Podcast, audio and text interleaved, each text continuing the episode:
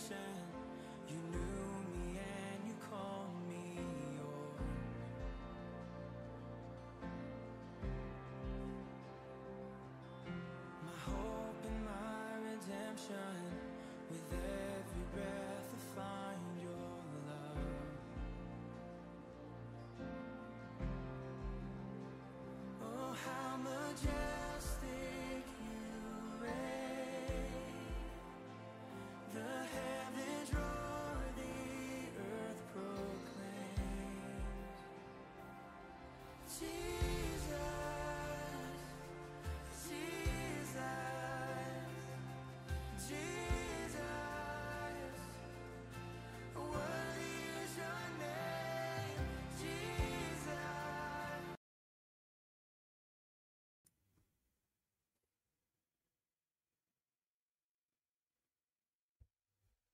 Hallo, hallo. Goedemorgen, daar zijn wij. Maandagochtend.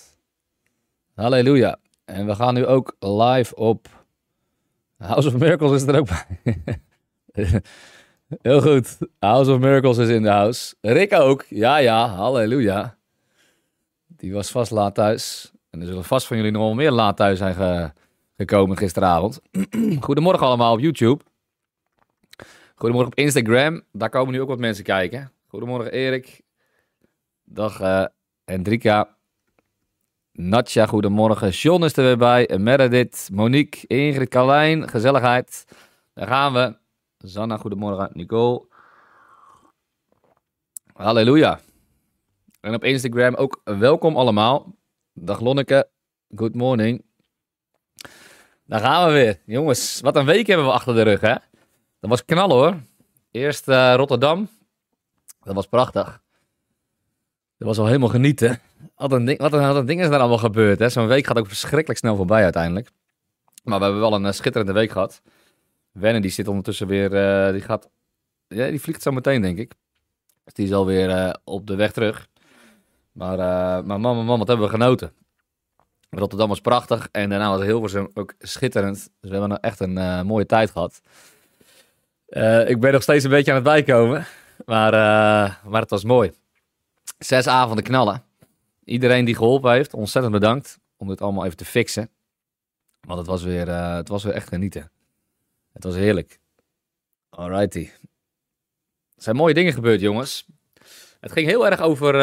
ik merkte dat er heel veel thema was, een soort. Over het koninkrijk, wat dan ge- aangebroken was. En ook al echt over herstel. Ehm, en mensen in hun roeping zetten. Dat was een duidelijk thema. En, eh, en de rivier. De tempel van God met de rivier. Dat was ook wel een duidelijk thema. Wat eh, steeds wel naar voren kwam. Nou, dan ben ik benieuwd waar Rick gisteren over gesproken heeft. Want dat weet ik eigenlijk niet. Het was natuurlijk geen livestreampje dat ik even kon gluren stiekem. Ik was er gisteravond niet bij. Eh, geen oppas. Dus mijn vrouwtje was er vandoor. Dus ik zat lekker met de kiddo's. Lekker naar het bos geweest. Lekker, lekker, lekker, smiddags allemaal, lekker smiddags allemaal in bed gekegeld. En, mezelf, en ik zelf ook. Halleluja. Dat was ook het goede leven. Dat was ook het goede leven. Oké, we hebben het weer beleefd met elkaar. En nu gaan we weer door. We zijn zonen en dochters van God. Halleluja. Goed onderwijs. Lekker Rick. Topper. Kijk, dat valt toch allemaal mooi samen, jongens. Het gaat voornamelijk dus over veel dingen wat we al reden hebben gekregen. Johannes 12, Hebreeën 2 vers 10. Ja, halleluja. Het zaad. En dan de zonen van glorie, de zonen van de heerlijkheid. Die moeten komen. En wat zit daar dan allemaal in? In die glorie, in die heerlijkheid. Want wij hebben dus veel gekregen. Hè? Wat zeggen we ook vaak met 1 Petrus. Die we ook al aangehaald hier. 1 Petrus eh, 1 vers 11. Dat eh, Jezus Christus profeteerde over zichzelf via de profeten. Over het eh, lijden dat moest komen en de glorie welke zou volgen. Nou, we zijn we in veel kerken zijn we gewend om voor- vooral in te zoomen op het lijden. Maar eh, een onderbelicht kindje is de glorie. En eh, wat is er allemaal te vinden in die glorie? Wat is die glorie? En wat is die erfenis waarin wij mogen wandelen? Waarin wij mogen opereren, waarin wij mogen stappen? En ik denk dat dat is een ding waar we ook sterk de nadruk op willen leggen. eh, zodat we gaan beseffen wie wij zijn en wat we al reden hebben gekregen. En ze hebben het vaak over natuurlijk dat dat niet iets is wat je kan vinden in de Bijbel met je verstand. Dat kan wel, maar daar heb je niet zoveel aan. Het is de bedoeling dat we daar een openbaring van gaan krijgen, zodat het gaat landen en zodat we daar vanuit kunnen gaan leven. En dat moet iets zijn wat we echt kunnen gaan eh, snappen met de geest, zodat we daar ook uit de geest kunnen gaan leven. Halleluja. Het was mooi jongens, het was echt schitterend. Ik heb ge- genoten. Halleluja. Natje hebt een mooie openbaring ontvangen en gelijk gehandeld. Zo zien we het graag. Openbaringen pakken en gelijk, eh, en gelijk gas erop. Oké. Ik was op de duur was ik, eh, was ik zo de tijd eh, kwijt met mezelf. Dat ik ook helemaal niet meer wist welk hoofdstuk we nou zaten. Maar we zijn volgens mij aanbeland in hoofdstuk 18. Dus daar gaan we. Hoofdstuk 18 van Johannes. We gaan lekker hè. Dit is de laatste week hier jongens. Ah. Dat is jammer hè. Maar dit bevalt goed. We zullen het doorzetten. Dat is dan ook weer zo. Dus die belofte staat. Ehm, wat we hierna gaan doen, weet ik nog niet. Zou het ook wel leuk vinden om een keer een Hebreeënbrief te doen. Maar ook wel leuk om een themaatje te pakken voor de volgende keer. Maar zo'n brief bevalt me ook wel, zo'n evangelie in zijn geheel. Of een brief in het geheel, dat lijkt me ook wel mooi. Nou, we gaan in ieder geval door, door, door ermee. Uh, ik heb wel voorgenomen om december even lekker uh, rustig aan te doen. En, um, uh, en ook januari. Dus twee maandjes even in de rust, lieve mensen. En daarna gaan we weer vol gas voor, voor die camera zitten. Wees niet bevreesd. We komen bij je terug, zou Jezus gezegd hebben. Oké, Johannes 18. Daar zijn wij. Dus wat hebben we gehad? Resumeetje doen we ook altijd natuurlijk eventjes. Het hoge priestelijk gebed, wat we ook hebben gezegd van nou, het is niet, het, het woord hoge priester komt er niet eens in voor in dat heel dat stuk, maar het wordt toch het hoge priestelijk gebed genoemd. Um, maar we zien hier dus Jezus Christus een soort van in de bres staan voor zijn discipelen, uh, tot en met uh, vers 19. En uh, waarin allerlei hele cryptische dingen inderdaad een beetje bijna worden genoemd. Je denkt van wat bedoelt hij nou toch allemaal? Maar dit is mooi. We zien hier dat, dat de discipelen die Goedemorgen, Fietje. We zien hier uh, dat de discipelen die, die Jezus heeft ontvangen, dat hij heeft ontvangen uit de hand van de Vader. Dat Judas daar dan ook niet bij hoort, dat is ook een duidelijk verhaal. En verder gaat hij voor ons binnen. En het mooiste stukje daarin vind ik dan zelf Johannes 17, vers 22, waarin, hij, waarin Jezus zegt: Ik heb hem de heerlijkheid gegeven die u mij gegeven hebt, omdat zij één zullen zijn zoals wij één zullen zijn. Nou, en hebben we ook gezegd van, dat is de heerlijkheid van de verheerlijkte Christus. Dat is, uh, dat is de heerlijkheid zoals dat Jezus Christus uh, die droeg op de berg van verheerlijking. Toen hij veranderde voor het aangezicht van zijn drie discipelen en van Elia en Mozes. En veranderde in de opgestane verheerlijkte Christus. De verheerlijkte Christus aan de rechterhand van de Vader, zo je wil. En die heerlijkheid, daar veranderen wij naartoe. En daar hebben we ook 2 Korinthe 3 bijgepakt, vers 18. Wat zegt natuurlijk dat wij uh, transformeren naar het evenbeeld van de verheerlijkte Christus, to the transfigured Christ. Dus dat is die, uh, die verheerlijking die wij mogen doormaken. En het is zo sterk, waarin het natuurlijk staat, het vergelijk wordt daar natuurlijk gemaakt met het oude verbond, met het oude testament, waarin Mozes tijd spendeert op de berg, in de heerlijkheid en de tegenwoordigheid van God, en daarin gaat stralen. Dus hij begint te stralen, hij begint gewoon te schijnen van de heerlijkheid, van de tegenwoordigheid van God. En hij komt de berg afgelopen. En het volk kan gewoon niet naar zijn aangezicht kijken. Zij kunnen die glorie niet verdragen. Zij kunnen die glorie niet aanschouwen. Dus hij moet een doek over zijn gezicht heen doen. Zodat, zij naar die, heerlijk, zodat die heerlijkheid wel. Of dat die heerlijkheid niet naar hun toe kan komen. Omdat die heerlijkheid te veel voor hem was. Misschien is dat wel interessant. Gaan we gewoon even naartoe. Laten we gelijk beginnen met een uitstappie deze ochtend. We houden van uitstapjes in het leven.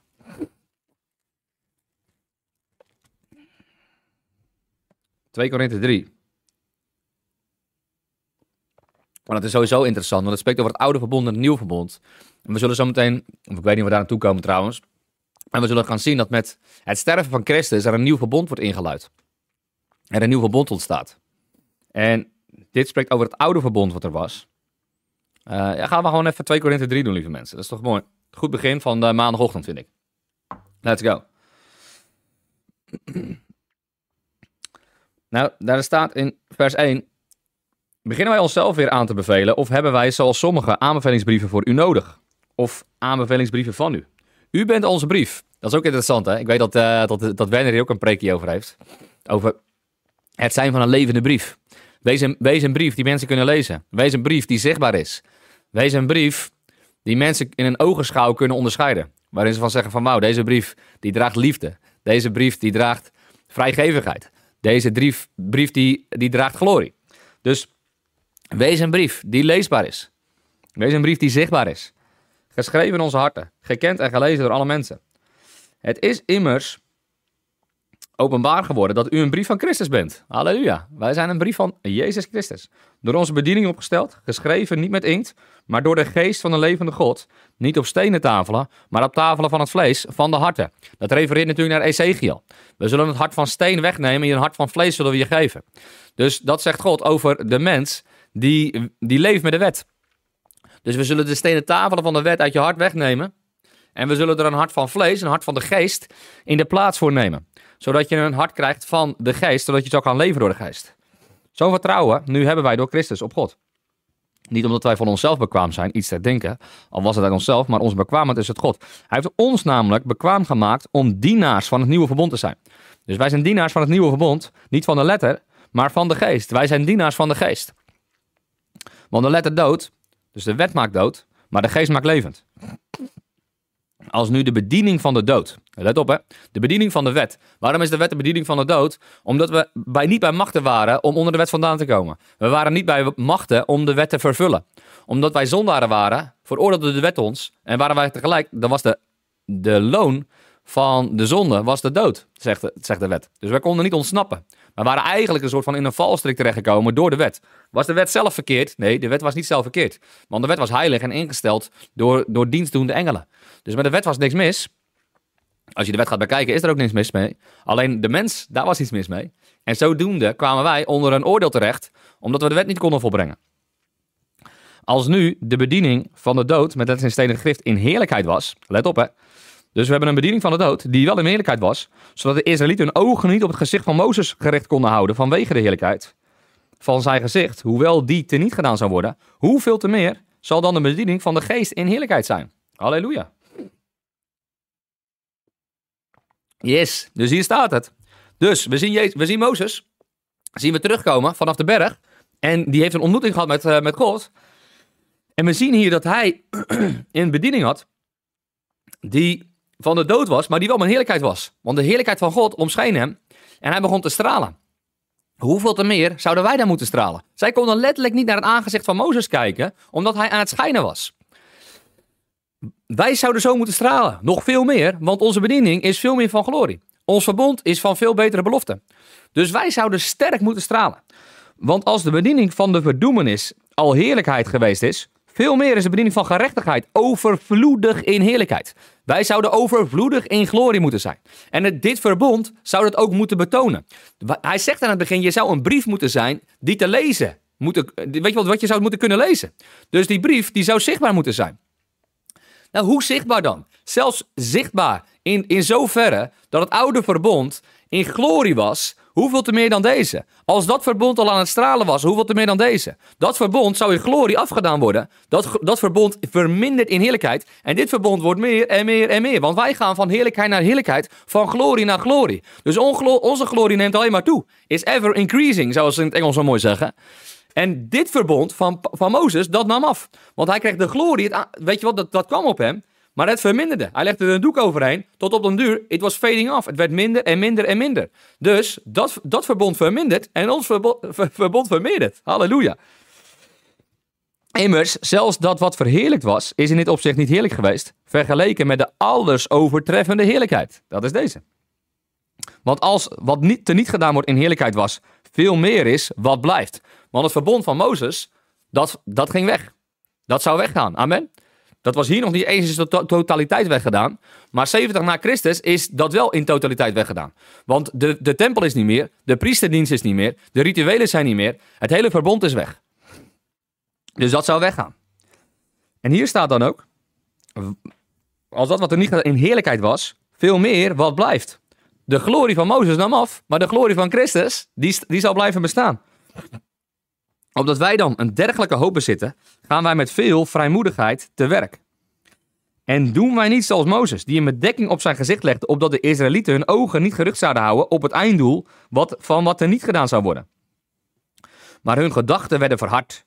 Want tot op heden blijft diezelfde bedekking bij het lezen van het Oude Testament, zonder te worden weggenomen. En die bedekking wordt er niet gedaan in Christus. Ja, tot op heden ligt er, wanneer Mozes gelegen wordt, gelezen wordt, een bedekking op hun hart. Dus er staat hier ook, die bedekking die wordt weggedaan in Christus Jezus. Dus wij moeten komen in Hem.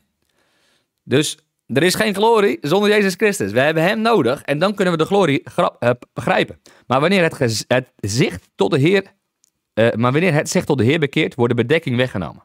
De Heer nu is de geest en waar de geest van de Heer is, daar is vrijheid. En wij allen nu die met een onbedekt gezicht de heerlijkheid van de Heer als in de spiegel aanschouwen, worden veranderd naar hetzelfde beeld. Van heerlijkheid tot heerlijkheid. Zoals dit door de geest wordt van de Heer bewerkt wordt. Schitterend stuk. Dus wij veranderen naar het aangezicht van Christus. Dus wij veranderen naar zijn tegenwoordigheid. Wij veranderen naar zijn beeld. Wij veranderen naar zijn gelijkenis. En we zijn niet zoals Mozes. Maar het mooie van wat, wat ik van deze tekst vind, is dat het oude verbond al zo heerlijk was. Hoeveel te meer dan dit? Dus wij moeten eigenlijk staan dat wij denken van wauw, Mozes komt die berg aflopen, vol van glorie, vol van heerlijkheid, legt een doek eroverheen, wat natuurlijk een typebeeld is, wat natuurlijk iets laat zien wat hier wordt uitgelegd, dat er een bedekking ligt op het volk van, van, van Israël, zodat zij de heerlijkheid van Jezus Christus niet kunnen zien, zodat zij dat niet kunnen aanschouwen. En die doek, die eigenlijk ook over hun heen ligt, die over het volk heen ligt, die wordt weggedaan op het moment dat zij zich bekeren en zich richten op Jezus Christus. En dan kunnen zij de heerlijkheid in volle aanschouwen. En dan worden die stenen tafelen aan de binnenkant worden weggedaan en krijgen zij een hart van vlees. En krijgen zij een hart van de geest. En wordt de wet niet meer in hun denken gegrift en wordt die niet meer in hun ogen geplaatst. Nee, er wordt de, wordt de wet van de geest wordt geschreven in hun harten. En dan zullen zij gaan volgen de, de geest. En zo worden zij geleid door de geest en zo zullen zij zonen worden van de levende God. Dus dat is de transformatie die bij hun plaats moet gaan vinden. Maar wat moet bij ons plaatsvinden, is de transformatie naar de heerlijkheid. De transformatie naar de glorie. Ik zal je dit zeggen. De glorie die we hebben, die is al ten volle in ons hart uitgestort. Namelijk, we hebben gelezen in Johannes 17, dat de heerlijkheid die Jezus Christus heeft, de verheerlijkte Christus, die heeft hij al reden aan ons gegeven. Het is nu nog zo dat wij daarna moeten veranderen naar dat beeld. Wij moeten daar nog meer en meer op gaan lijken. En zo moeten wij gaan zitten met Jezus Christus in de geest. En wij moeten getransformeerd worden naar dat beeld wat we al reden hebben ontvangen zodat we kunnen gaan inzien van wauw, dit is onze verheerlijkte Christus. Daar moeten we op gaan lijken. Wij kunnen dat alleen maar zien door met hem te gaan zitten. Halleluja. En zo is het. Alrighty. Mooi, uit, mooi uitstapje. We gaan weer terug naar Johannes.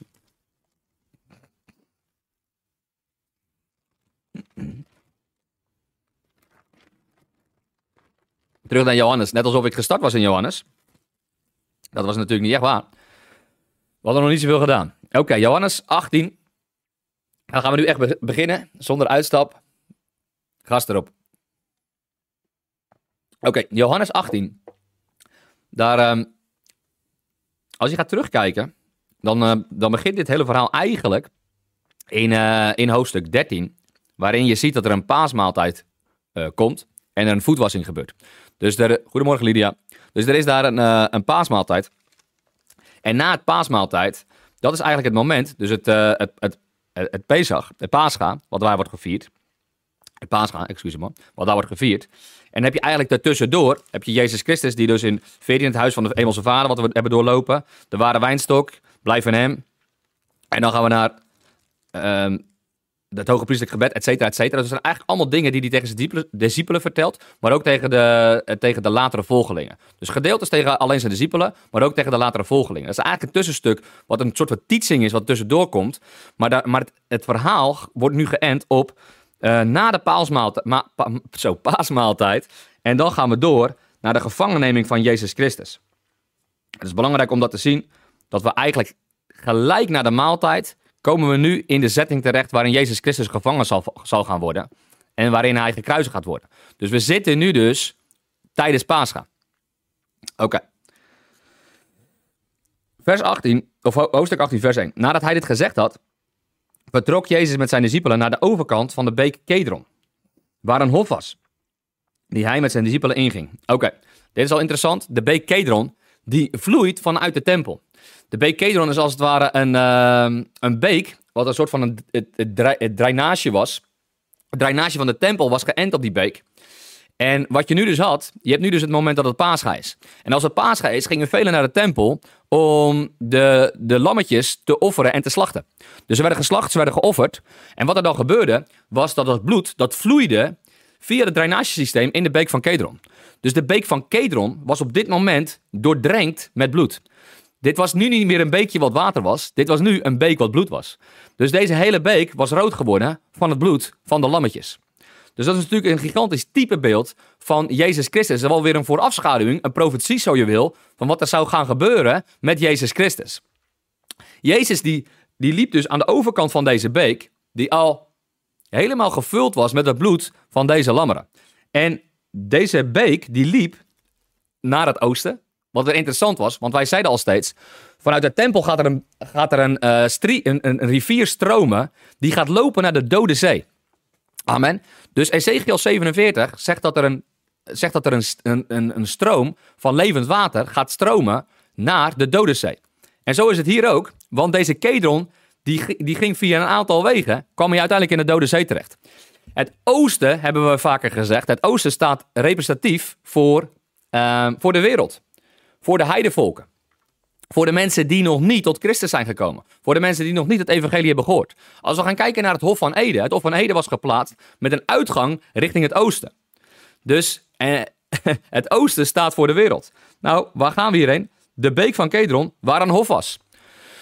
Ik zeg, niet, ik zeg niet dat dit de Hof van Eden was. Dat zeg ik niet. Alleen ik zie het type beeld wat hier gebeurt. Dus Kedron komt uit in uh, de Dodenzee. Wat staat, wat representatief staat voor de mensen die dood zijn. Die nog dood zijn in zonde en misdaden. Die Jezus Christus nog niet hebben geaccepteerd. En het bloed van het lam stroomt naar het oosten toe. Stroomt naar de wereld toe. En het bloed van het lam stroomt naar de Dodenzee toe. Naar de mensen die Jezus nog niet hebben geaccepteerd. Die nog tot leven moeten komen. En het bloed komt naar de Dodenzee. Waarin ieder tot leven komt. Waar zeer veel vis zal zijn, zegt Ezekiel 47. Dus dit is weer een schitterend type beeld van het bloed wat gaat komen naar de wereld toe. Waar een hof was. Oké, eh, Johannes is de enige die een verwijzing maakt naar een hof. Anderen zeggen allemaal Gethsemane, wat betekent de oliepres. Maar hier wordt een verwijzing gemaakt naar de hof. Wat zien we dus? Dat we zien hier een soort van herstel plaatsvinden. Waarin Adam natuurlijk hetgene verloor wat we hebben gekregen. Heerschappij, noem het allemaal maar op. Alles wat hij daar is verloren, zoonschap, zo je wil, doodging richting, richting, richting God. Zien we hier dat Jezus Christus leven gaat ontvangen in het hof. Door middel van veroordeling en door middel van dood. Dus je ziet hier eigenlijk een turnaround. Oké. En Judas, die hem verraadde, kende die plaats ook. Omdat Jezus daar vaak met zijn discipelen samengekomen was. Jezus dan, die de afdeling soldaten en enkele dienaars van de overpriesters en fariseeën meegenomen had, kwam daar met lantaarns, fakkels en wapens. Dus ze kwamen daar, je kan je voorstellen dat het daar donker was, rondom dat tijdstip. En zij kwamen daar en ze namen mee soldaten, Romeinse soldaten, overpriesters en fariseeën. Die de afdeling, ze denken dus dat een afdeling stond normaal gesproken voor 600, 600 soldaten. Nu, als er gesproken wordt over een cohort in het Engels, zou het ook kunnen zijn dat er 200 soldaten zouden zijn. Hoe dan ook, hoe je het bent of verkeerd, er kwamen best wel wat soldaten mee met dit hele, met dit hele festijn. Dus waarschijnlijk, wat ik denk, 200 soldaten die mee waren gekomen. Ze kwamen daar met lantaarns en fakkels, wat natuurlijk interessant is. Ze kwamen naar het licht van de wereld. Ik ben het licht van de wereld. En ze kwamen daar met fakkels en met lantaarns. wat, natuurlijk, wat natuurlijk heel opmerkelijk is om het, om het licht van de wereld in gevangenschap te, te nemen. Jezus dan die alles wist wat er over hem zou komen. Hij wist het allemaal. Hij was al, hij had als het ware voorknowledge, want hij heeft over, hij heeft over zichzelf geprofiteerd wat, wat gebeuren zou. Die alles wist wat er over hem zou komen, trad naar voren en zei, wie zoekt u? En zij antwoordde hem, Jezus de Nazarener. Jezus zei tegen hem, ik ben het. Hij zegt hier ego me. Hij zegt I am. Hij zegt ik ben de God van de beginnen. Ik ben de God van Mozes. Dat zegt hij hier. Ik ben de ik ben. En Jezus die hem verraadde stond ook bij hen. Toen hij dan tegen hen zei, ik ben het, of ik ben, er staat eigenlijk gewoon, toen hij dan tegen hen zei, I am, deinsden zij terug en vielen zij op de grond. Je ziet hier dus dat de glorie van God in één keer openbaar komt. Dat de heerlijkheid, dat een fractie van zijn goddelijkheid in één keer wordt geopenbaard in dit moment. Dat hij zichzelf openbaart als de ik ben. De ik ben die ik ben. Je ziet hier dus ook dat hoe dan ook. Zij komen hier misschien met 200 soldaten aanzetten. Zij komen hier dus met een groot gevolg. Alleen Jezus Christus was fully in charge. Hij was nog steeds volkomen in controle. Hij had hier in één keer gewoon eh, eh, al die mensen. Hij liet ze al neervallen. Wat had hij nog veel meer kunnen doen? Hij liet nog maar een fractie van zijn heerlijkheid zien. En zij vielen allemaal al op de grond. Dus je ziet hier dat Jezus Christus welwillend meeging. Hij wist welke drinkbeker hij moest drinken. Hij wist wat er moest gebeuren. En hij ging gewoon met ze mee. Want je ziet hier dat Jezus Christus bij machten was om gewoon die hele groep in één keer op de grond te smijten. Hij vroeg er dan opnieuw, wie zoekt u? En zij zeiden, Jezus de Nazarener. Jezus antwoordde, ik heb u gezegd, I am. Ik heb u gezegd, ik ben. Ik heb u gezegd, ego I. Als u dan mij zoekt, laat deze weggaan. Dit zegt hij dan over de discipelen. Hij zei ook, ik zal mijn discipelen zal ik beschermen. Hij zegt tegen de Vader, degene die u mij gegeven heeft in mijn handen, ik zal ervoor zorgen dat ze niet aan mijn handen worden gerukt. En hier zegt hij ook weer van, ik bescherm hun, laat hun gaan. Oké, je ziet hier drie keer, zie je hier het woord ego me terugkomen. Vers 5, vers 6 en vers 8. Drie keer, ik ben die ik ben.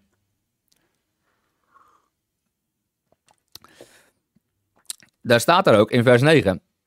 Daar staat er, dit zei hij, opdat het woord vervuld zou worden dat hij gesproken had, uit hen die u mij gegeven heeft, heb ik niemand verloren laten gaan. Dus dat gaat over het laatste stukje van vers 8. Laat deze dan weggaan. Dat is Johannes 17, vers 12, waarin hij dat zegt.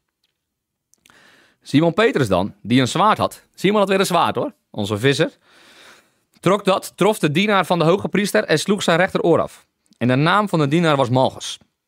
Dat wist, uh, dat wist Johannes, omdat we zo meteen zullen zien dat Johannes blijkbaar banden had met die, uh, met die hoge plaatsen. Jezus dan zei tegen Petrus, steek uw zwaard in de schede. De drinkbeker die de Vader mij gegeven heeft, zal ik die niet drinken. Waar spreekt Jezus Christus hier over? Hij spreekt hier over het, de drinkbeker van zijn dood. En de drinkbeker van zijn oordeel. Hij zegt, ik moet een drinkbeker drinken die anders is. Ik moet met een doop gedoopt worden die anders is. Ik moet een drinkbeker drinken van oordeel. Dit stuk van Gethsemane, waarin, waarin hij natuurlijk in vers 1 eigenlijk was, dat, uh, dat laat niks zien over het, het bloedzweten en de heftige tijd en noem het allemaal op. De synoptische evangelie die gaan daar dieper op in. Het evangelie van Johannes gaat daar totaal niet op in. Dat hij bloed aan het zweten was, dat hij zei van, uh, kan deze drinkbeker mij voorbij gaan, maar niet mijn wil, maar uw wil geschieden. Dus je ziet hier dus de drinkbeker die hij moest drinken, ging over het oordeel van God. Het oordeel wat hij moest gaan drinken. Het oordeel wat eigenlijk op de mensen zou moeten komen, dat komt op Jezus Christus. Maar hij zegt niet mijn wil, maar uw wil geschieden. En hij was er aan het bloed zweten. En hij had daar een heftige tijd. En hij was er aan het struggelen. En de duisternis was waarschijnlijk aan het toenemen. En de duisternis was waarschijnlijk aan het increasen. En hij was daar een soort van in gevecht met zijn ziel. Hij was daar in, in gevecht met zijn menselijkheid, als het ware. En op dat moment waren de discipelen constant in slaap aan het vallen. En dan zegt hij, kunt u dan niet één uur met mij waken? De geest is wel gewillig, maar het vlees is zwak. De geest is wel gewillig, maar het vlees is zwak. En zo is het ook met ons leven. De geest is wel gewillig, maar het vlees is zwak. En daarom staat er in Romeinen 12 dat wij ons vlees moeten presenteren als een levend offer. Wij moeten ons vlees moeten wij presenteren als een levend offer. Daar staat in Romeinen 8 dat wij nu niet meer uh, verplicht zijn om naar het vlees te leven. Maar wij kunnen gewoon naar de geest leven. Dus wij moeten leren om in controle te komen over onze geest. Zoals dat Jezus Christus in controle was, sorry, in controle over, de, over het vlees. Zoals Jezus Christus in controle was over het vlees en kon leven vanuit de volheid van zijn geest, zo moeten wij dat ook. En soms is het daarvoor nodig om te gaan bidden en vasten. Dat wij zeggen, ik ga nu aan mijn vlees laten zien dat mijn vlees niet in controle is, maar dat mijn geest in controle is. Dus wij moeten dat gaan, wij moeten dat gaan toepassen en wij moeten dat gaan leren. Dat komt niet vanzelf. Daarom zie ik nog steeds heel veel christenen die zich laten leiden door de dingen van het vlees. Ja, ik ben nu moe, dus ik ga nu niks doen. Ja, ik heb nu honger, dus ik neem nu even tijd om te eten. Ja, ik, eh, ik heb nu gewoon zin om dit te doen en ik voel me niet om de Bijbel te lezen. Ik heb nu gewoon meer behoefte aan op de bank zitten en gewoon een beetje als een, uh, als een simpele voor me uit te, te kijken. Dat is een beetje hoe wij ons laten leiden. Ik ervaar dit, dus ik doe dit. Ik voel zus, dus ik doe zo. Maar wij moeten gaan leren om te gaan leven vanuit onze geest. En ons vlees is het daar niet altijd mee eens, dat begrijp ik ook wel. Maar die moet juist die is ondergeschikt. En die moet zich schikken aan de geest. En dit is wie we zijn geworden. Een, een, een, persoon die geleid is door de geest van God. En niet langer wordt geleid door de wensen en de verlangens van de ziel en van het vlees. We moeten juist gaan zorgen dat die in lijn gaan komen met de geest. Wat zijn nou de verlangens die in ons hart liggen? Wat zijn nou de verlangens die in onze geest liggen? Laten we daardoor geleid worden, niet door iets anders. Halleluja. Jezus Christus zegt in Marcus 9 tegen zijn discipelen, die die maanzieke jongen niet kunnen bevrijden, zegt hij, dit soort ongeloof gaat niet uit door binnen en vasten. Waarin start je met vasten? Wanneer jij, wanneer jij wil, Monique. Start ermee. Ik zou zeggen, begin zeggen van ik ga vandaag gewoon een hele dag vasten. En dan zou ik niet zeggen van ik doe een uh, Daniel vast. Want dat vind ik soort van nergens op slaan. Mensen die vegan zijn, doen altijd een Daniel vast. ik zou zeggen, doe, gewoon, doe het gewoon en doe het gewoon goed. Want wanneer komt je geest naar voren? Op het moment dat je, dat je, uh, dat je vlees uh, even niet krijgt wat hij wil. En je vlees wil graag eten. Dus ik zou zeggen, begin gewoon. Start, het, start de dag dat je zegt van oké, ik, begin bijvoorbeeld, uh, weet ik veel, op, op, zaterdag ga ik gewoon de hele dag vasten. Ik heb afgelopen maandag tot en met woensdag heb ik gevast. Maandag tot en met woensdag, toen we in Rotterdam waren. Toen heb ik gevast, drie dagen. En dat was goed. En ik moet zeggen, hoe vaker ik doe, hoe gemakkelijk het gaat. Ik heb totaal geen moeite gehad om niet te eten. Dus wat ik doe, ik, ik eet dan niets. Ook geen smoothies, ook geen andere gekke dingen allemaal. Maar gewoon water en stiekem een beetje koffie. Dus dat is wat ik neem. Gewoon geen vast voedsel. En uiteindelijk is dat belangrijk. Je moet jezelf daarin gaan trainen. En je zal zien dat het van nut is. Wat zegt Jezus Christus tegen zijn discipelen? dit soort gaat, gaat alleen uit door bidden en vasten. Welk soort? Soort demon? Nee, soort ongeloof. Hij zegt, oh ongelovig geslacht, hoe lang moet ik jullie nog verdragen? Oftewel, we moeten gaan bidden en vasten om twijfel te bannen, om ongeloof te bannen. Want we hebben het dus blijkbaar nodig om met hem te zijn, het woord tot ons te nemen en ons te laten vullen door de waarheid. Zodat de waarheid krachtig en sterk in ons wordt, zodat twijfel uit ons hart komt. Want er staat in Jacobus dat op het moment dat wij twijfelen, dat we niet moeten verwachten dat we ook maar iets ontvangen van God. Dat is bijna een hard woord dat ik denk van, poeh man, dat is wel uh, bijna heftig. Vind je niet? Dus als je twijfelt, dan krijg je niks. Maar waarom krijg je dan niks? Omdat je het niet zeker weet. Je vertrouwt ten volle niet op God. Je vertrouwt eigenlijk helemaal niet op God. Want als je twijfelt, dan, dan ben je dus eigenlijk geen vertrouwen aan het zetten. Dan zet je dus je dingen, ben je eigenlijk van ja, ik weet het eigenlijk niet zeker. Ja, ik weet eigenlijk helemaal niet zeker of ik het wel ga ontvangen. En dat, zo werkt geloof niet. Een geloof is een zeker weten. Dus als het geloof een zeker weten is, dan, eh, dan is ongeloof er niet. Dan is twijfel er niet. Halleluja. We moeten dit weer gaan doen. We moeten dit weer gaan doen, lieve mensen. Die geest moet naar voren. Dat vlees is. Kijk, de geest is gewillig. Het geest wil wel. Want het staat ook eh, in Romeinen 7. Zegt, zegt de eh, apostel Paulus. Zegt ook van. Ik wil het wel, alleen het lukt me niet. En hij spreekt er over iemand zonder de geest van God. Hij zegt, ik heb wel een verlangen om te dienen, maar ja, mijn, vlees wil het niet. Maar dan zegt hij maar van, ik ben verlost van dit vlees. Want mijn vlees gaat niet langer over mij regeren. Dit vlees gaat niet langer over mij heersen. Ik ben verlost van die wet, van die macht. Ik, ik doe daar geen zaken mee. Dus ik ben nu in controle. En ik zie heel vaak dat het niet het geval is. Dus laten we ervoor zorgen dat we weer controle nemen. Controle over de geest. Geest, ziel en lichaam ben je, maar als eerste ben je geest. Dus laat dat ook doorschijnen dat dat als eerste staat. Oké. Lekker preekje gewoon in één keer. Hoe komen we hier in vredesnaam bij? Oké, de drinkbeker die de Vader mij gegeven heeft. Hij heeft die tijd vrijgezet om met Jezus te zijn. Niet alleen niet eten. Ja, precies Rick. We moeten niet alleen maar niet eten. Niet alleen maar niet eten, maar vooral ook tijd met God. Dus ga niet in een kramp liggen. Dus stel je voor, je hebt, je hebt twee dagen te gaan. Dat je zegt van ja, ik wil gaan bidden en vasten. Maar je hebt die twee dagen heb je het super druk. En bijna geen tijd met God.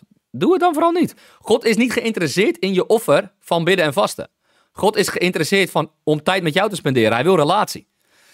En op het moment dat je gaat bidden en vasten, dan, dan is er minder van jezelf bij. Dus dat werkt, werkt mede ten goede. Dus doe dat op die manier. Halleluja. Oké, vers 12. De afdeling soldaten, was een goed groepje, hè? En de overpriesters, over duizend. Oh, sorry, en de overste over duizend. En de dienaars, van de Joden namen Jezus gevangen en boeiden hem. Nou, je zou nog kunnen zeggen dat van waarom is er een overste over duizend? Dan moeten er misschien wel duizend zijn geweest. Nou, het was in ieder geval druk daar in Gethsemane. Amen. Er was misschien er was, was druk daar. En de dieners van de Joden namen Jezus gevangen en boeiden hem. En zij leidden hem weg eerst naar Annas. En Annas was de voormalige hoge priester. Hij was de hoge priester, die heeft ook een flink aantal jaren is hij hoge priester geweest. Alleen toen kwamen de Romeinen het was dus altijd zo. Dat, volgens mij heeft Annas iets van acht jaar of zo is hij hoge priester geweest.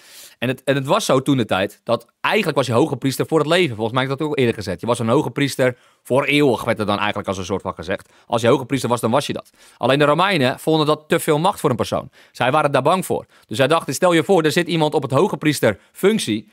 En die zit daar voor een hele lange tijd dan krijgt die persoon veel aanzien en veel macht. Dus ze wilden die macht weghalen bij het volk. En ze zeiden dus, elk jaar moet er een nieuwe hoge priester worden, worden gekozen. Dat was dus onder de invloed van, de Romein, de, voor van het Romeinse Rijk.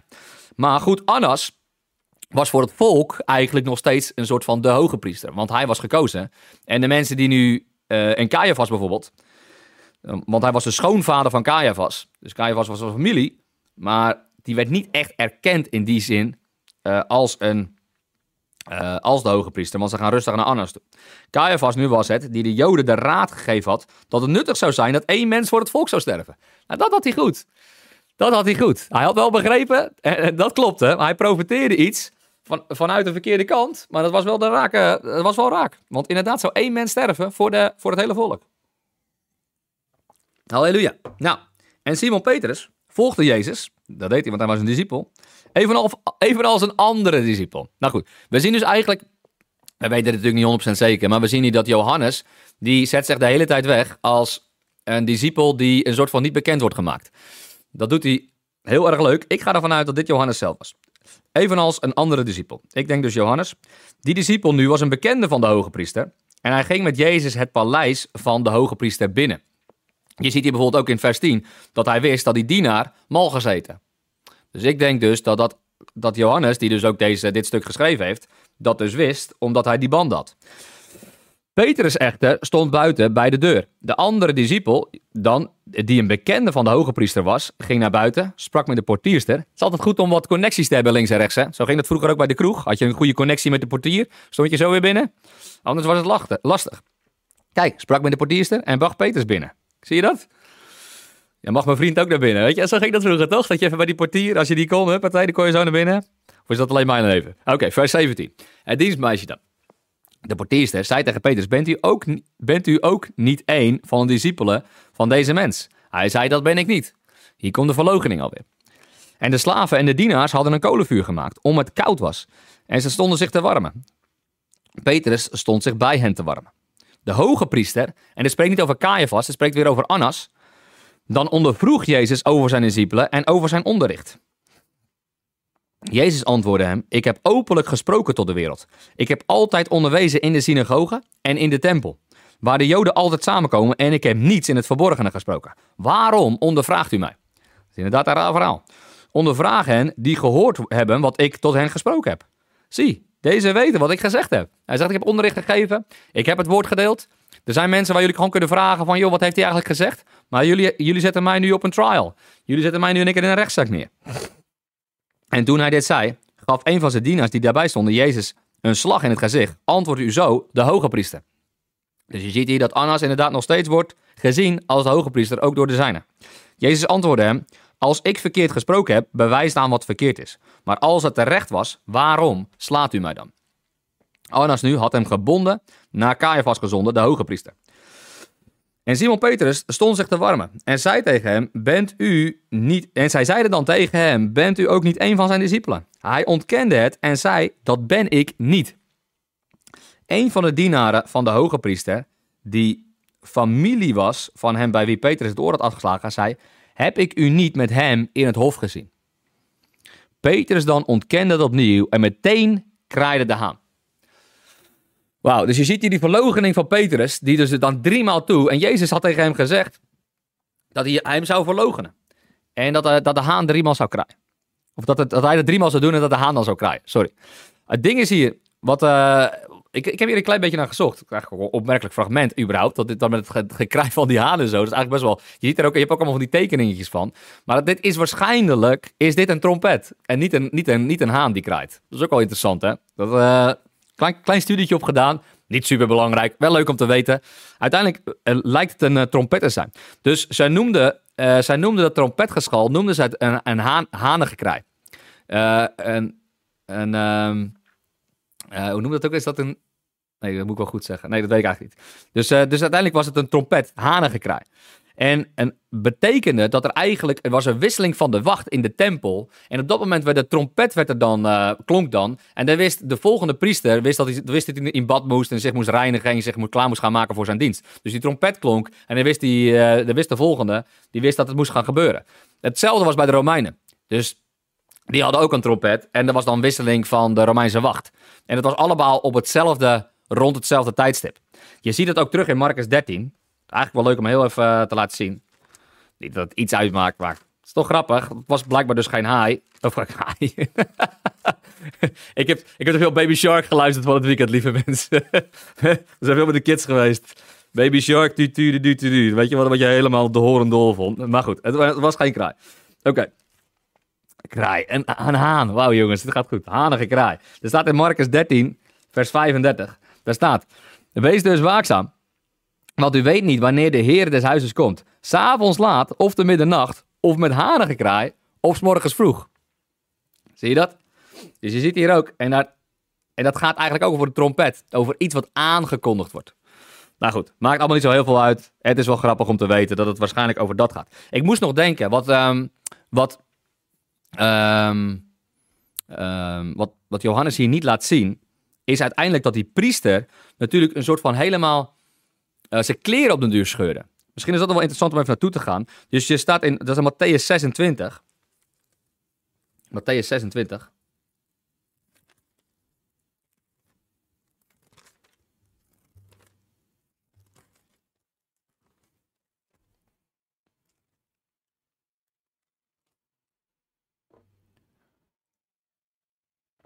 Je ziet gewoon dat Johannes hele andere eh, aspecten en eh, facetten naar voren haalt.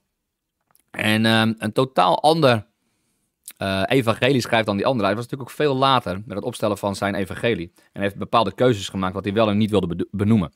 Nou, je ziet hier dus in eh, Matthäus 26. ehm, zie je in vers 64. Jezus zei tegen hem: U hebt het gezegd of hij de zoon was van de levende God. En dan, zegt hij, en dan zegt hij vervolgens: Maar ik zeg u, vanaf nu aan zult u de zoon des mensen zien zitten aan de rechterhand van de kracht van God en zien komen op de wolken van de hemel.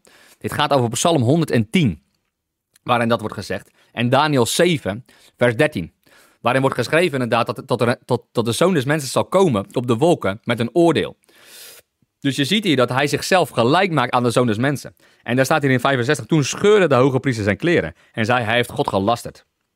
Waarom hebben wij nog getuigen nodig? Dus hij maakt zichzelf gelijk met God. En dat is de lastering waar de Joden eigenlijk als het ware bijna op wachten. In Marcus 14 zegt hij zelfs nog daar op dat moment. Zegt hij nog, dat is wel interessant eigenlijk dat Johannes dat niet beschrijft. Maar Marcus beschrijft dat wel. Zegt hij eigenlijk weer ego aimi. Zegt hij weer, bent u dat dan? En dan zegt hij, ik ben het. Zegt hij, ik ben de ik ben. Zegt hij, de ego aimi. Ik ben de ik ben. Ik ben de God van de beginnen. Ik ben de God van Abraham, Isaac en Jacob. Ik ben de God die al voor Abraham was. Zegt hij daar eigenlijk ook weer tegen de hoge priester. En dat is het moment dat de hoge priester zegt, dit is godslastering. En dan scheurt hij zijn kleren. En vind ik eigenlijk een heel mooi typebeeld van dat het oude, want, want ze hadden natuurlijk van die gewaden, zie je eigenlijk weer dat een soort van de wet wordt gescheurd. De wet wordt doormidden gescheurd. Zoals dat de, het voorhangsel in de tempel scheurde, eh, zo scheurt hij zijn, zijn kleren. En dan zie je eigenlijk dat het oude verbond tot een einde gaat komen. Het oude verbond wordt gescheurd en wordt afgedaan. En het oude verbond wordt dus weggedaan. En zo is het ook zo mooi op dit moment dat Jezus Christus zegt: Ego Aimi, ik ben de ik ben. Ik ben het paaslam dat geslacht zal gaan worden binnen, binnen, binnen, een, paar, eh, binnen een paar momenten. En hij zegt: Het nieuwe verbond zal zijn intrede doen, het oude verbond zal weggedaan worden. Zoals dat het voorhang zal scheuren, zo zal mijn lichaam scheuren. Zoals, dat jullie, zoals de kleden nu van de hoge priesters scheuren, zo zal het oude verbond weggedaan gaan worden. En zal er een nieuwe weg gecreëerd gaan worden. En die nieuwe weg, dat ben ik. En ik zal een nieuwe weg creëren vanaf het kruis. En ik zal die weg zijn. Ik, hij zegt, ik ben de weg, de waarheid en het leven. Niemand komt tot de Vader dan door mij. Ik ben de deur. Hij zegt, ik ben de deur. Dus als je naar de Vader wil komen, als je wil komen in een heiligdom, als je gerechtvaardigd wil worden, heilig verklaard wil worden, zonder smet, zonder rimpel, dan moet je door mij ingaan. Dan moet je tot mij komen en dan zal je door mij heen, zul je grazige weiden vinden. Halleluja. Zul je overvloed vinden. Zul je voorspoed vinden. Amen. Halleluja. Oké, dus dat zien we hier gebeuren. Dat de kleren worden gescheurd. Oké, vers 28. Ze brachten dan Jezus, ze brachten dan Jezus van Caiaphas naar het gerechtsgebouw. En het was morgens vroeg. En zij gingen het gerechtsgebouw niet in. Opdat zij niet bezoedeld zouden worden met het paas, en het, maar het paascha gewoon konden eten. Dit is toch ook wel weer wat, hè? Dus je ziet wat zie je hier gebeuren? Dat die Joden, die gaan dus niet mee het gerechtsgebouw in. Want de Joden konden geen omgang hebben met niet-Joden op dat moment. Want anders dan zouden zij onrein worden verklaard. Dus in die tijd konden de Joden dus tijdens de Pascha... konden zij dus niet geen omgang hebben met niet-Joden. Ze konden dus niet ingaan daar in dat Romeinse gerechtshof. Hoe ironisch. Hoe bizar. Dus zij hadden zoiets van, ja, ik wil wel, wil wel het Pascha vieren.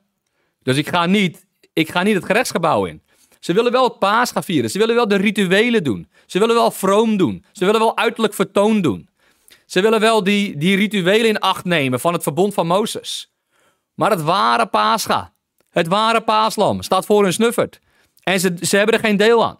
Ze kunnen er geen deel aan krijgen, want ze zitten veel te druk met die doek over hun hoofd. Ze zien niks. We hebben net gezegd in 2 Korinthe 3. Ze zijn zo blind als wat. Ze zijn verblind met hun eigen wet. Ze zijn verblind door hun eigen zonde. Ze zijn verblind door hun eigen, door hun eigen verbond. Ze zijn, ze zijn verblind door hun, eigen, eh, door hun eigen wetten die ze hebben ingesteld. Ze zien niet eens dat het paaslam, wat voor de grondlegging van de wereld, voor hun geslacht was, voor hun neus staat. En ze, en ze, en ze, en ze nemen weer deel in een wet, terwijl ze deel kunnen nemen in genade. Ze nemen weer deel in gebondenheid, terwijl ze deel kunnen nemen in vrijheid. En ze durven niet in te gaan in een gerechtsgebouw. Omdat ze zo denken dat ze dan het Pascha niet kunnen vieren. Ze kunnen het ware Pascha aanschouwen. Alleen ze hebben geen deel. Want ze zijn verblind. Hoe ironisch is dit? Pilatus dan ging naar buiten, naar hen toe en zei: Welke aanklacht brengt u tegen deze mensen in? Pilatus wilde wel even weten wat er precies gaande was. Zij antwoordde en zeiden tegen hem: Als deze geen misdadiger was, zouden wij hem niet aan u overgeleverd hebben. Ja, dat is, dat is een goede beschuldiging. Je is gewoon een misdadiger en eh, kijk maar even. Pilatus dan zei tegen hem: Ja, maar zo werkt het natuurlijk niet. Neemt u hem en oordeel hem volgens uw wet. De Joden dan zeiden tegen hem: Het is ons niet geoorloofd om iemand te doden. Kijk eens aan. Dat gebeurde opdat het woord vervuld zou worden dat Jezus gesproken had toen hij aanzade wat voor dood hij zou sterven. Nou, wat voor dood zou Jezus Christus sterven? De dood door de Joden was steniging. En de dood door de Romeinen was kruisiging. Dus dit was duidelijk. Hij zegt, ik zal verhoogd worden. Ik zal verheven worden. Ja, zeer hoog verheven. Dus hij zou, hij zou sterven aan een kruis. Dit had hij, had hij zelf voorspeld. Dit had hij zelf voorspeld. Klinkt ook een beetje alsof van uh, witchcraft waarzeggerij. Voorspeld dit, dit had hij geprofiteerd. Dit was het waarheid van het woord van God. Hij zegt, ik zal verheven worden. Ik zal verhoogd worden. Zoals de slang in de woestijn verhoogd zal worden, zo zal ik verhoogd worden. Zegt hij in uh, eh, 3 vers 14. Dus dit is de dood die Jezus Christus zou gaan sterven. Zie mijn knecht zal verstandig handelen. Staat er in Jezaja 52. En hij zal verheven worden, zeer hoog verheven. En dat gaat over Jezus Christus. Dit is de dood die hij zou gaan sterven. En heidens de dood. Een dood aan een marteltuig. Een dood aan een Romeins marteltuig. En dit is de dood die Jezus Christus voor zichzelf had bedoeld. Oké, Pilatus dan ging het gerechts, gerechtsgebouw weer in, riep Jezus en zei tegen hem: Bent u de koning van de Joden? Dit is hetgene waarop ze hem konden veroordelen. Dit was hetgene waarop ze hem konden pakken. Want het was niet toegestaan om te rebelleren tegen het Romeinse Rijk, tegen de Romeinse keizer. Dus bent u dan een koning? Zegt hij. En Jezus antwoordde: Zegt u dit uit uzelf? Of hebben anderen het u over mij gezegd? Jezus is altijd mooi, hè? Jezus antwoordt altijd met wedervragen. Dat is ook gewoon mooi. Pilatus antwoordde: Ben ik soms een Jood? Uw eigen volk en de overpriesters hebben u aan mij overgeleverd. Wat hebt u gedaan? Jezus antwoordde: Mijn koninkrijk is niet van deze wereld. Als mijn koninkrijk van deze wereld was, zouden mijn dienaars gestreden hebben, opdat ik niet aan de Joden overgeleverd zou worden. Maar nu is mijn koninkrijk niet van hier. Nou, vele mensen verwachten nog steeds een aards koninkrijk. Veel mensen verwachten nog steeds allemaal aardse dingen. Als ik ga kijken naar uh, vele theologieën en dingen en zoals dat allemaal gaat, dan verwachten mensen allemaal dingen, allemaal aardse rijken. Jezus Christus op, op, op aarde. Jezus Christus hier en nu. Jezus Christus, dit soort dingen allemaal. Maar Jezus Christus zegt zelf, mijn koninkrijk is niet van hier. Mijn koninkrijk is een geestelijk koninkrijk. Ik ben gekomen om een geestelijk koninkrijk te brengen. Heel veel mensen, die denken dus dat, dat, dat, dat, dat er een aards koninkrijk komt. Maar dan maken we bijna dezelfde fouten die, als die mensen hier maakten. Hij zegt, dit gebeurt niet, dit gaat gebeuren. En zoals hij ook hier zegt, ik ben gekomen met een geestelijk koninkrijk. Ik ben gekomen met een geestelijke realiteit. Ik ben wel koning, maar ik breng mee het koninkrijk van de hemelen. Ik breng met mij mee een koninkrijk die van de hemel is. Niet een koninkrijk van de aarde. En mensen verwachten nog steeds een aardse regering, een aardse heerschappij en een aards koningschap. Het is een hemels koningschap, lieve mensen. Bij, heel veel mensen maken dezelfde fout als, als Pilatus. Of als de Joden. De Joden verwachten een aards koningschap. Nee, het is een hemels koninkrijk wat komt. Wat gekomen is. Wat er is. Wat er toen al was. Hij zegt, dit is mijn koninkrijk. Pilatus dan zeide tegen hem, u bent dus toch een koning. En Jezus antwoordde, u zegt dat ik een koning ben. Hiervoor ben ik geboren. Hiervoor is hij letterlijk geboren. En hiervoor, hij is koning geboren. En hiervoor ben ik in de wereld gekomen. Om voor de waarheid te getuigen. Iedereen die uit de waarheid is, geeft aan mijn stem gehoor. Pilatus dan zei tegen hem, wat is de waarheid? En nadat hij dat gezegd had, ging hij opnieuw naar buiten, naar de Joden, en zei tegen hem, ik vind geen schuld in hem. Maar u hebt de gewoonte dat ik op het paascha iemand voor u loslaat. Wilt u dan dat ik de koning van de Joden voor u loslaat? Zij dan schreeuwden allemaal, niet deze, maar Barabbas. En Barabbas was een misdadiger. Dus je ziet hier hoe heftig het is, hoe heftig deze setting is, dat ze, aan dat ze beginnen, te beginnen te schreeuwen om een misdadiger die moet vrijkomen. En dat iemand, de zoon des mensen, de zoon des heerlijkheid, de zoon van glorie, God zelf, die wordt hier veroordeeld door zijn eigen mensen. Hij komt tot de zijne, maar de zijne erkenden hem niet. Maar het belangrijkste fragment hier vind ik dat Jezus Christus zegt, zegt, ik ben gekomen als koning. Ik ben gekomen met een geestelijk koninkrijk, niet met een aards koninkrijk. En daar staat al zo mooi. Dat is in Colossense, denk ik. Ga ik even naartoe. En dan gaan we daar zo mee afsluiten. We hebben het best eh, netjes gedaan.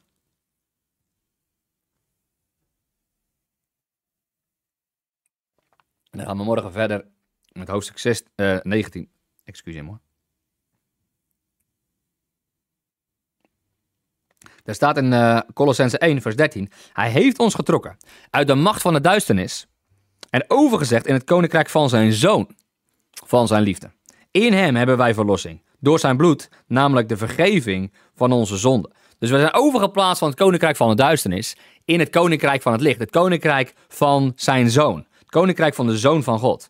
En dit is wie wij zijn geworden. We zijn overgeplaatst in dat koninkrijk. Dat koninkrijk is hier en nu. Dat koninkrijk is niet nog iets waar we op hoeven te wachten.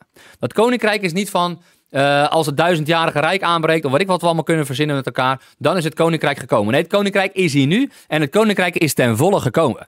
Is het koninkrijk van God half gekomen? Is er een, een tussentijdoplossing? Nee, er is geen tussentijdoplossing. Dat betekent dus dat Jezus Christus een koninkrijk zou brengen wat half bakken is. Ja, laten we eerlijk met elkaar zijn. Dan is het koninkrijk van God niet ten volle gekomen. Dan geloven we inderdaad niet dat het koninkrijk in al zijn glorie er nu is. Maar Jezus Christus zegt zelf: het is niet een koninkrijk wat je kan aanschouwen. Je kan niet zeggen tegen iemand van: moet je kijken, hier is het koninkrijk. Het is hier, je kan het zien. Het is, het is, het is daar wat je met je fysieke ogen kan aanschouwen. Nee, het koninkrijk is in je. Het koninkrijk van God is in de Heilige Geest. Het koninkrijk van God is in de geest van God. Het is niet een koninkrijk zichtbaar, het is een koninkrijk onzichtbaar. Het is niet een koninkrijk van aardse middelen. Het is een koninkrijk van hemelse middelen. Dus is het koninkrijk er ten volle? Ja, het koninkrijk is er ten volle. Ook alle zegeningen van het koninkrijk zijn er ten volle.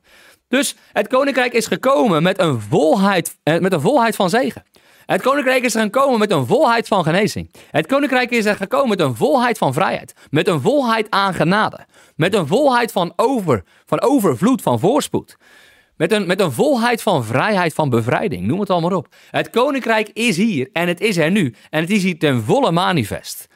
Het ding is gewoon dat het koninkrijk moet gaan doorbreken. En wij zijn die doorbrekers. Jezus Christus zegt zelf in Micha: Ik ben, ik ben de doorbreker. En nu zijn wij de doorbrekers. En wij laten dit koninkrijk, laten wij hier doorbreken in deze wereld en hier op aarde.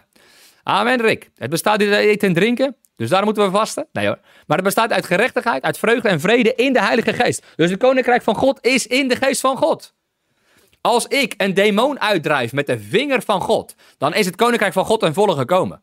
Het volgende vers, Jezus Christus drijft een demon uit. Dus het evangelie van het koninkrijk van God is hier ten volle. Het koninkrijk van God is ten volle. Hoe kunnen wij dan ingaan in het koninkrijk? Nou, dat zegt hij tegen Nicodemus in Johannes 3. Je moet wederom geboren worden. Moet ik dan teruggaan naar mijn moeder? Nee, je moet niet teruggaan naar je moeder. Je moet wederom geboren worden. Waar vandaan? Vanuit omhoog. Vanuit de geest. We worden geboren vanuit, vanuit boven, maar we worden geboren in een koninkrijk. Dus wij zijn zelf zonen van heerlijkheid. Wij zijn zelf zonen van glorie. Wij zijn een koninklijk priesterschap. Openbaringen zegt dat wij koningen zijn en priesters. Als Jezus Christus de koning der koningen is, wie zijn dan die andere koningen? Wij worden geboren koning in een koninkrijk. Of je dat wilt of niet. Ja, dat is wel heftig. Dat is wel eh, boe boe boe. Wauw, wauw. Nou, dat is zeker wauw, wauw. Wij zijn koningen. Want wij worden, wij worden geacht om te regeren in dit leven door die ene Jezus Christus. Wie regeert? Dat doen koningen. Romeinen 5 vers 17 zegt dat wij moeten regeren in dit leven door die ene Jezus Christus. Oftewel, wij zijn koningen en priesters. Priesters van een nieuw verbond koningen van een nieuw koninkrijk. Woehoehoe. Ja, halleluja. Wij zijn van adel. Wij zijn geboren vanuit omhoog. Wij zijn geboren vanuit, de eeuwig, vanuit het eeuwige woord van God. Wij zijn geboren vanuit de goddelijke natuur. Dus het kan ook niet anders dat we koningen zijn. We zijn koning omdat hij koning is. En wij zijn nu gezeten in de hemelse gewesten in Christus Jezus. Als jij gezeten bent in de hemelse gewesten in Christus Jezus, dan ben je geplaatst in een positie van autoriteit, van macht en van kracht. Wat voor macht? Een macht van een koning. Want je bent gezeten in de koning der koningen. Dus wij zijn koningen, gezeten in de koning der koningen. En we zijn gezeten aan de rechterhand van de Vader in Christus Jezus, die de koning der koningen is. En wij, zijn, wij hebben ons koningschap in hem. En wij hebben een koninkrijk ontvangen in hem. En wij zijn nu aan het roepen naar de mensheid. Wij zijn nu aan het roepen naar het oosten. Wij zijn nu aan het roepen naar de wereld. En wij zeggen: Kom. De geest en de bruid zeggen: Kom. En drink van het water des levens om niet. Het is een uitnodiging naar het heil. O, al jullie dorstigen. Kom naar het heil. Kom eet. Kom koop zonder geld. En eet en drink. Eet van het brood des levens. En drink van het water des levens. En kom en word wederom geboren vanuit omhoog, vanuit de geest, en kom en participeer in het koninkrijk van de hemelen. Want wij komen hier niet, hij is niet gekomen om een aardskoninkrijk te vestigen. Hij kwam op een ezel binnen om een koninkrijk van, van vrede te brengen. Amen. En het koninkrijk is hier. En het koninkrijk is nu. En wij kunnen ingaan. Jeruzalem zal niet langer ommuurd blijven. En Jeruzalem zal geen muur om zich heen hebben. Waarom niet? Omdat het, nu is er een geestelijk koninkrijk aangebroken. En dat is hier. En dat is nu. Halleluja. En wij kunnen toegang, wij hebben toegang door Jezus Christus in het heilige der heiligen. Komen wij dan in een tempel uit als we door Jezus Christus eh, eh, heen gaan? Komen we dan in een fysieke tempel? Komen we dan in een fysiek heiligdom? Nee, we komen in een hemels heiligdom. Hij is door de meerdere en meer volmaakte tabernakel ingegaan, Jezus Christus. Hij heeft een offer gebracht in de hemel. Al die facetten die Jezus Christus heeft gedaan, die zijn geestelijk. Amen. Wees een wijze uit het oosten en breng al je kostbare spullen bij hem. Amen. Dus kom uit dat oosten vandaan en ga hem aanbidden. Kom uit de wereld vandaan en ga hem aanbidden. Val aan de voeten van Jezus Christus. Word geboren vanuit de geest en ga leven vanuit de geest. Wees niet langer vleeselijk, maar wees geestelijk. In Jezus' naam. Halleluja. Oké, hier gaan we mee eindigen. Dankjewel, lieve, lieve mensen. Het is weer een zegen om dit te doen op de maandagochtend. Zo, zo breken we de maandagochtend lekker open, hè? Dit is toch goed? Dan zeggen we dus, Jezaja 55 inderdaad, Fietje, de uitnodiging tot heil. Hoe goed is dit allemaal? Heerlijk genieten. Dit is toch goed? Dus uh, de maandagochtend. Mama, man, wat hebben het zwaar allemaal op de maandagochtend? Helemaal niet. We, we, komen uit het koninkrijk. We zijn koningen en priesters van een nieuw verbond. We zijn gezeten in de hemelse gewesten in Christus Jezus. I can do all things through Christ who strengthens me. Het is niet ik die leef, maar het is Christus die in mij leeft. Halleluja. Dit is goed wakker worden op de maandagochtend. Dit is bekrachtigd worden op de maandagochtend. Ik sta in de vik op de maandagochtend. Ik sta in vuur en vlam voor Jezus Christus op de maandagochtend. Halleluja. Ik ben gezeten in hemelse gewest, ook op deze maandagochtend. Ik ben niet in één keer op een andere positie omdat maandagochtend is. Man, ik regeer nog sterker, ik regeer nog krachtiger dan de vrijdag hiervoor. Ik ga van glorie naar glorie. Ik ga van heerlijkheid naar heerlijkheid. Ik word veranderd naar het aangezicht, naar het evenbeeld van mijn, van mijn hemelse redder, van mijn hemelse zaligmaker. Wat is Jezus Christus? Ik zal gaan van glorie naar glorie. Ik ga geen doek doen over mijn gezicht. Ik ga stralen met die glorie. Meer en meer en meer. En de wereld zal het zien. De wereld zal het zien. Het oosten zal het zien. En ze zullen zien. En zegt, sta op en schitter, zegt het woord van God. Want de heerlijkheid van de Heer is over je aan het lichten. De heerlijkheid, de Heer van glorie is over je opgegaan. En wij dragen met ons mee Jezus Christus, de hoop der heerlijkheid. En ze zullen het aan je zien en ze zullen naar je komen. Ze zullen naar, het, naar de glorie en naar het licht en naar de heerlijkheid van je dageraad komen. De mensen uit het oosten, ze zullen de berg oplopen, berg Sion. En ze zullen komen tot de stad, het hemelse Jeruzalem, waarin jij bent gezeten. In het koninkrijk van de hemelen. Je zal zeggen in de positie van koningschap en van priesterschap. Kom alle die dorst zijn. Kom, koop en eet. Halleluja. Alright, dan gaan we weer afsluiten. Be blessed voor vandaag. Wees gezegend. Heb een fantastische maandag. Ik heb hem nu al. Deze kan niemand meer afgenomen worden. En uh, we gaan morgen gaan we lekker door met hoofdstuk 19. Um, ehm, be blessed. Gezegend. En um, yeah. Wees gezegend. Als je, als je, ehm, als je ervaart om te participeren, ook binnen House of Miracles. We hebben natuurlijk vele huisgemeenten, daar wil ik gewoon nog even kort oproepje voor doen. Doe dan lekker met ons mee. Word bekrachtigd, word gediscipeld. We hebben vele huisgemeenten door het hele land, een stuk of 60. Zeg je van, joh, ik wil gewoon uh, deelnemen aan de vrucht die, die er ligt op, uh, op House of Miracles. Je zegt van, ik wil deelnemen aan deze vrucht. Dus ik wil gaan, uh, gaan geven, partneren met House of Miracles. We zullen het erg waarderen, ook maandelijkse partners, zodat we het Koninkrijk van God verder kunnen gaan bouwen met elkaar in Nederland. je zegt van ja, ik wil maandelijks wil ik partneren met House of Miracles, zodat we dit evangelie van het Koninkrijk van het Licht, het evangelie van het Koninkrijk van de Hemel, hier op aarde verder gestalte zien worden. Zou ik zeggen van partner vooral met ons mee, eh, maandelijks gezien. Dat zouden we erg appreciëren. Je kunt dat doen via de website. Uh, daar heb je een tapje geven en dan kun je met ons partneren, zodat wij het Koninkrijk van het Licht verder kunnen brengen in het fantastische land Nederland. En zodat we kunnen gaan stralen met z'n allen, op kunnen gaan staan. En het koninkrijk verder kunnen gaan bouwen hier met elkaar. In Jezus' naam. Halleluja. Be blessed. Wees gezegend. En ik hoop jullie allemaal morgen weer te zien.